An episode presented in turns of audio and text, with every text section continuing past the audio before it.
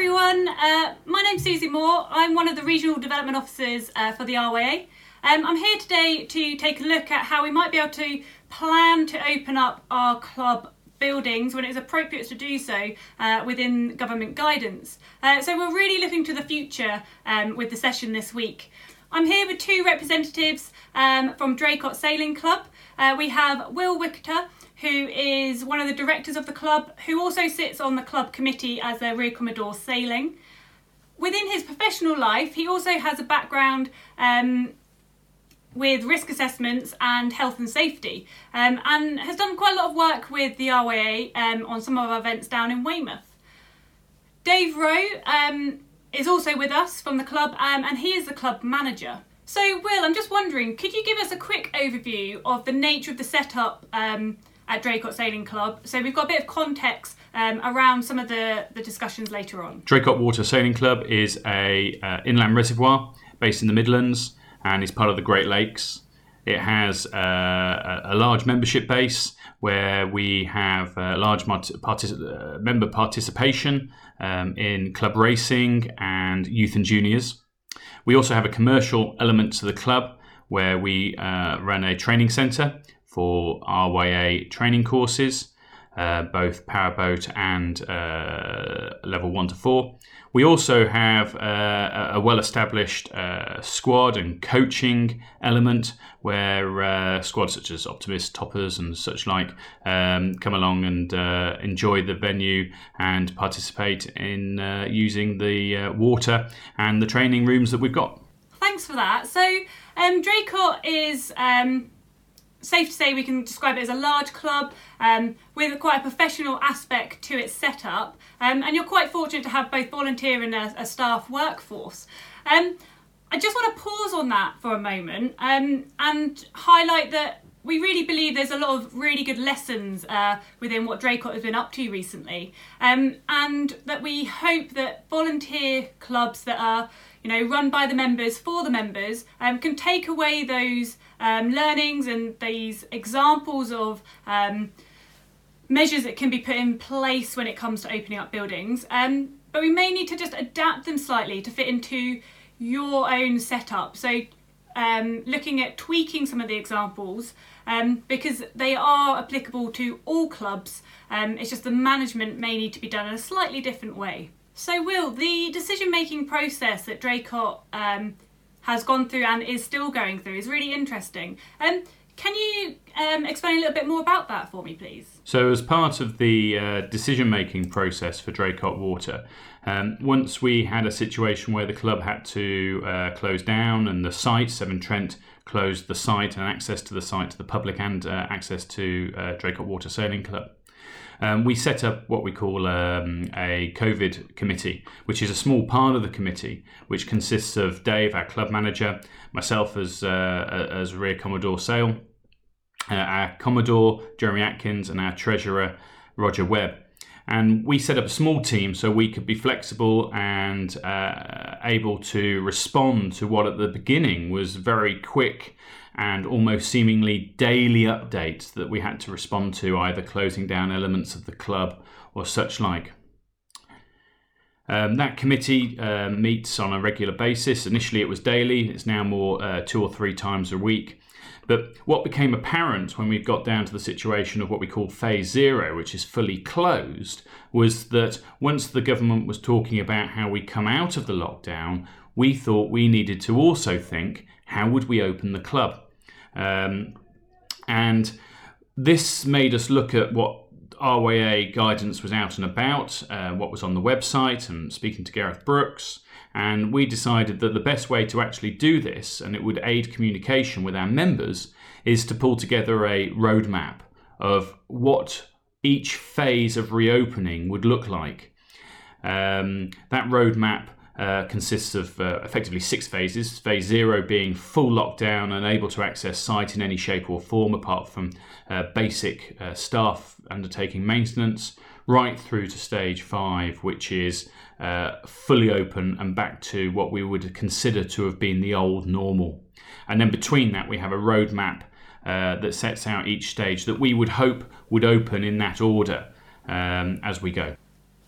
Opening up of your club buildings is a, a, little bit further down the roadmap than you are currently in, in this phased approach that you've just uh, described. Um, but I'd like to sort of jump to that future situation, and I'm just wondering uh, what areas of the government advice um, you're considering um, or are currently um, sort of considering in this area of opening up your club buildings, um, and how is this um, coming into your risk assessment process? So, as part of the uh, roadmap, we then developed a risk assessment for each phase that we anticipate. Um, and we can only um, sort of develop those risk assessments with the latest information that we get from the government, but also from uh, our customer, uh, our landlord, Severn Trent. So, looking at the roadmap, we're looking at how we can at some point open up the club's buildings to members certainly as part of phase one, uh, we're allowing the opening up of the toilets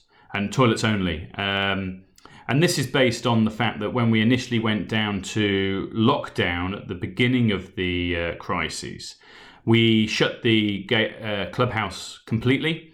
And this left us with uh, pushing members into the Severn Trent Visitor Centre for toilets. This created extra risk for our members. Uh, and therefore, we've taken the decision that um, we should maintain the toilets, but toilets only.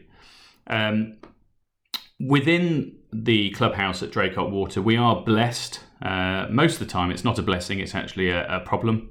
Um, but we have five entry points, and um, those allow uh, that usually allows us a bit of a problem with security and uh, making sure we got coded doors in place.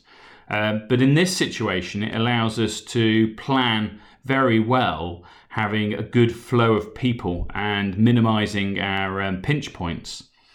Um, so for phase three, uh, when we're opening up, we will look to how we can uh, create those flows and minimize the pinch points around the building to maximize its use during any um, social distancing.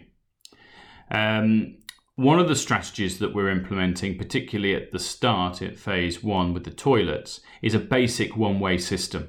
This allows us to go in one door, go to the toilets, come out the toilet, and go out of another door. A straightforward one way system that also minimizes touch points.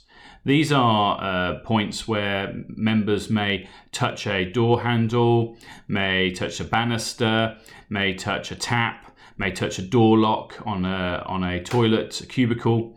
Um, these are key areas where you could potentially have the spread of the virus. So we're having to make sure that uh, these are minimized. That's both by uh, ensuring we have uh, signage um, uh, to remind people not to touch banisters. Um, having uh, doorways left open if they're not fire doors or not critical to the fire strategy, uh, leaving doors open so they can be easily passed through without touching them, and also limiting the number of cubicles that are open and wash basins that are open. Uh, remembering that you only can have, depending on the size of the toilets, uh, one, two, three people in there to maintain social distancing.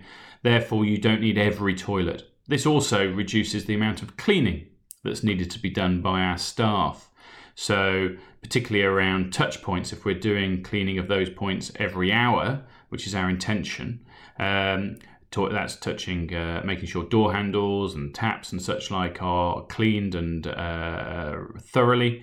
Then these are minimised to minimise time, so therefore allowing for an increase in a, in a, in frequency of that being conducted.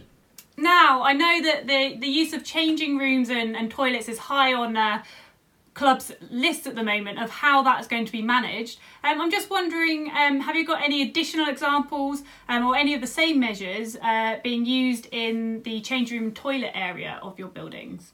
With regards to opening up our changing rooms, um, we're uh, lucky in some ways, um, unlucky in others, that whilst we've been looking at it, we can maintain a one way system through some changing rooms, particularly uh, the larger uh, male changing rooms. Um, but we're going to have to look at how we can maintain social distancing or produce a one-way system through the uh, the female changing rooms. Um, we've given this some thought, and of course, this very much hinges on um, whether we can use showers at the same time. uh, when we open changing rooms, or where the changing rooms are just a uh, a flowing process to take off your wet gear and change for your car and go.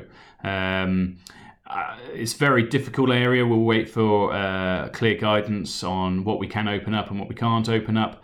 Um, but our intention is very much around a one way system um, and clear social distancing um, within the changing rooms, therefore limiting the numbers. And how we manage that limiting numbers is, is, is, is being given some consideration by Dave, particularly around um, ticketing or maybe fobs or armbands that are uh, hanging up uh, on the exterior of the, of the cha- uh, exterior of the building particularly around um, uh, the outside, so you can see how many people are in the changing rooms, uh, whether there's space for you to enter those changing rooms.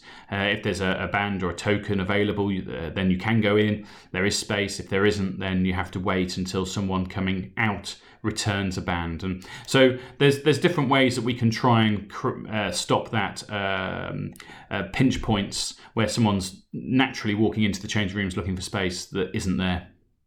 So um, I'm just wondering uh, what requirements, either from the government's guidance and, and future guidance um, and your own considerations, are you looking out for um, when you're looking to move from phase two of your plan to phase three of your roadmap, um, where the opening up of your club facilities um, comes in? Uh, Dave, it might be uh, a question for you as a club manager there. On the roadmap for Draycott, you can see that phase three shows us opening up most of our facilities at Draycott, albeit with some of the facilities offering a slightly reduced service. We've tied this in with an increase in the activities members can carry out and also the start of our commercial RYA courses. To do this, this allows the additional income to cover the cost of bringing staff off furlough and the reintroduction of contract cleaners while letting us provide a good service to our members and also a service that we think our customers would expect when coming to visit the club. So, Dave, it would be great to understand some of the um, practical me- measures um, that you're considering putting into place um, when it comes to the reopening of your building. Um, in relation to um, that government advice that we highlighted earlier, such as the flow of people around your um, club buildings, uh, touch points and hygiene, um, and social distancing. Um, so, could we have a quick look around, um, or at, sorry, um, your club building and how you're going to be managing the flow of people in and out of your building? As we reopen the club, what we have looked at is how people are going to move through the club. We've looked at introducing one way systems to reduce the crossover of people. We've also looked at reducing the high touch points. So we've looked at pinning open doors so people don't need to use keypads. We've walked through the process ourselves, looking at what we touch and highlighting areas that will be touched so that we know that they need to go on our briefing for our cleaning.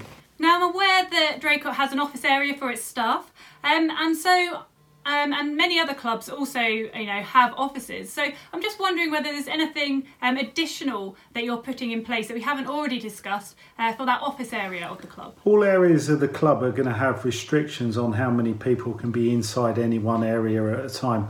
So if we look at our waterside reception, we'll be looking at no more than one person and one member of staff inside the building at all. Toilets have two people maximum at any one time in the toilet area and our office we're looking at only one person at a time being in the office. So, Will, I'd like to come back to you with this question. Um, Dave has mentioned cleaning there time and time again, um, and you mentioned the importance of the management of touch points and the hygiene around these.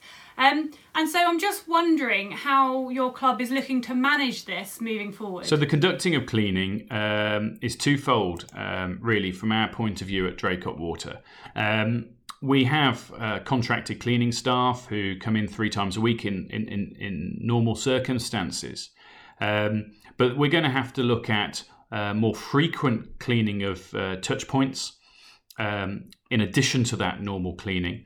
Um, but we're also going to have to look at the um, the training of the staff to do that more frequent tra- uh, cleaning. Uh, normally, the contracted cleaning staff that comes along with the staff being trained and knowledge of what products they're using, the right PPE that they're being given to do the job, uh, and the training of that. Um, for our staff, we're going to have to do all that um, ourselves. Um, we're looking at how we can make sure that we uh, describe to the staff exactly what needs to happen when they're doing the cleaning, how they do it, where they do it specifically, and how often they do it.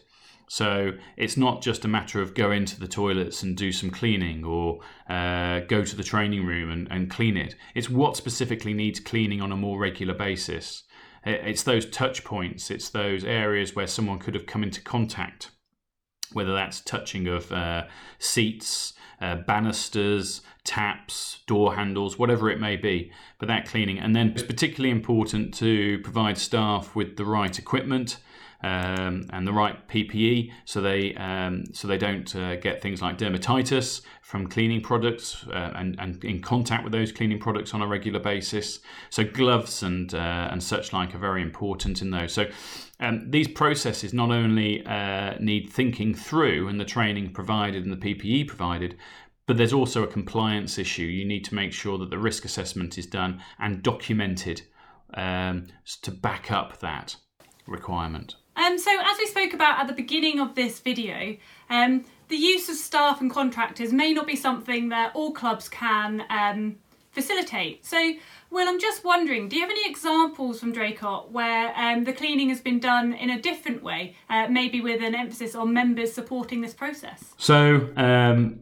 whilst uh, members of the st- of our workforce and team um, can come back and, and, and help with the clean, regular cleaning of touch points and, and, and areas where um, members are uh, t- uh, in contact or um, likely to con- contract uh, COVID 19.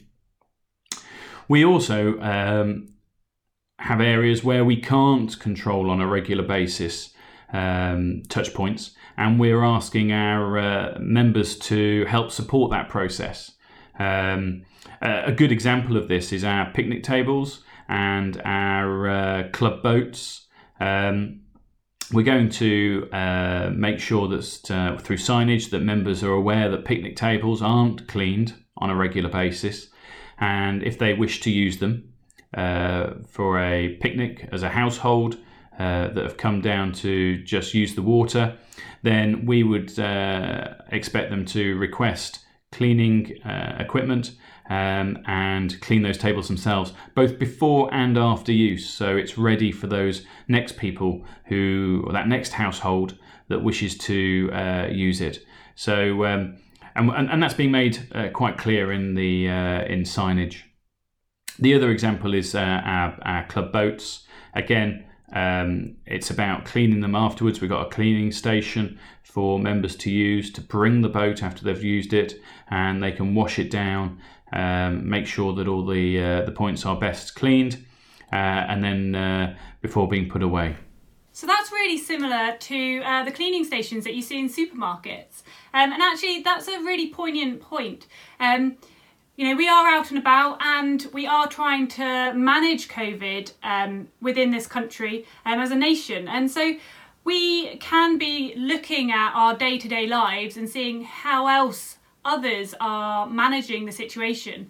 Um, so, um, just going back to supermarkets there, uh, the two metre lines uh, for queues, if you find that's something that you need within your club, maybe going up to a kitchen service or you know the entrance way finally, we'll um, I think this is probably a question for you. Um, how are your membership and staff going to be aware of the additional controls um, that you're implementing? So, for us as a as a committee, communication is key. One of the things we don't wish to happen when we reopen to our members is that our staff are swamped with constant questions, with members coming to them face to face and requesting uh, information about how they do things and why they do them, or trying to do things that we don't wish them to do. So part of this has been a really detailed uh, uh, communication process throughout. We've kept them informed about when and how we're reopening when we're when Severn Trent uh, allow us to reopen. uh, which we're hoping in the near future. And our intention is to publish the uh, roadmap that we've developed and also the risk assessment that sets out what we expect controls to be uh, in and around the club. Now, these documents are not small. Um, they're there also for our work staff and to make sure they're protected and we've thought through everything.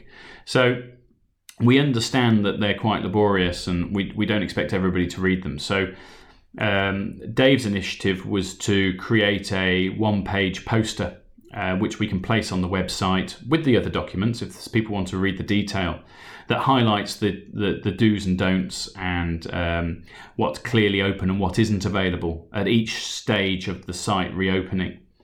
And this, uh, this allows for clear communication in one place.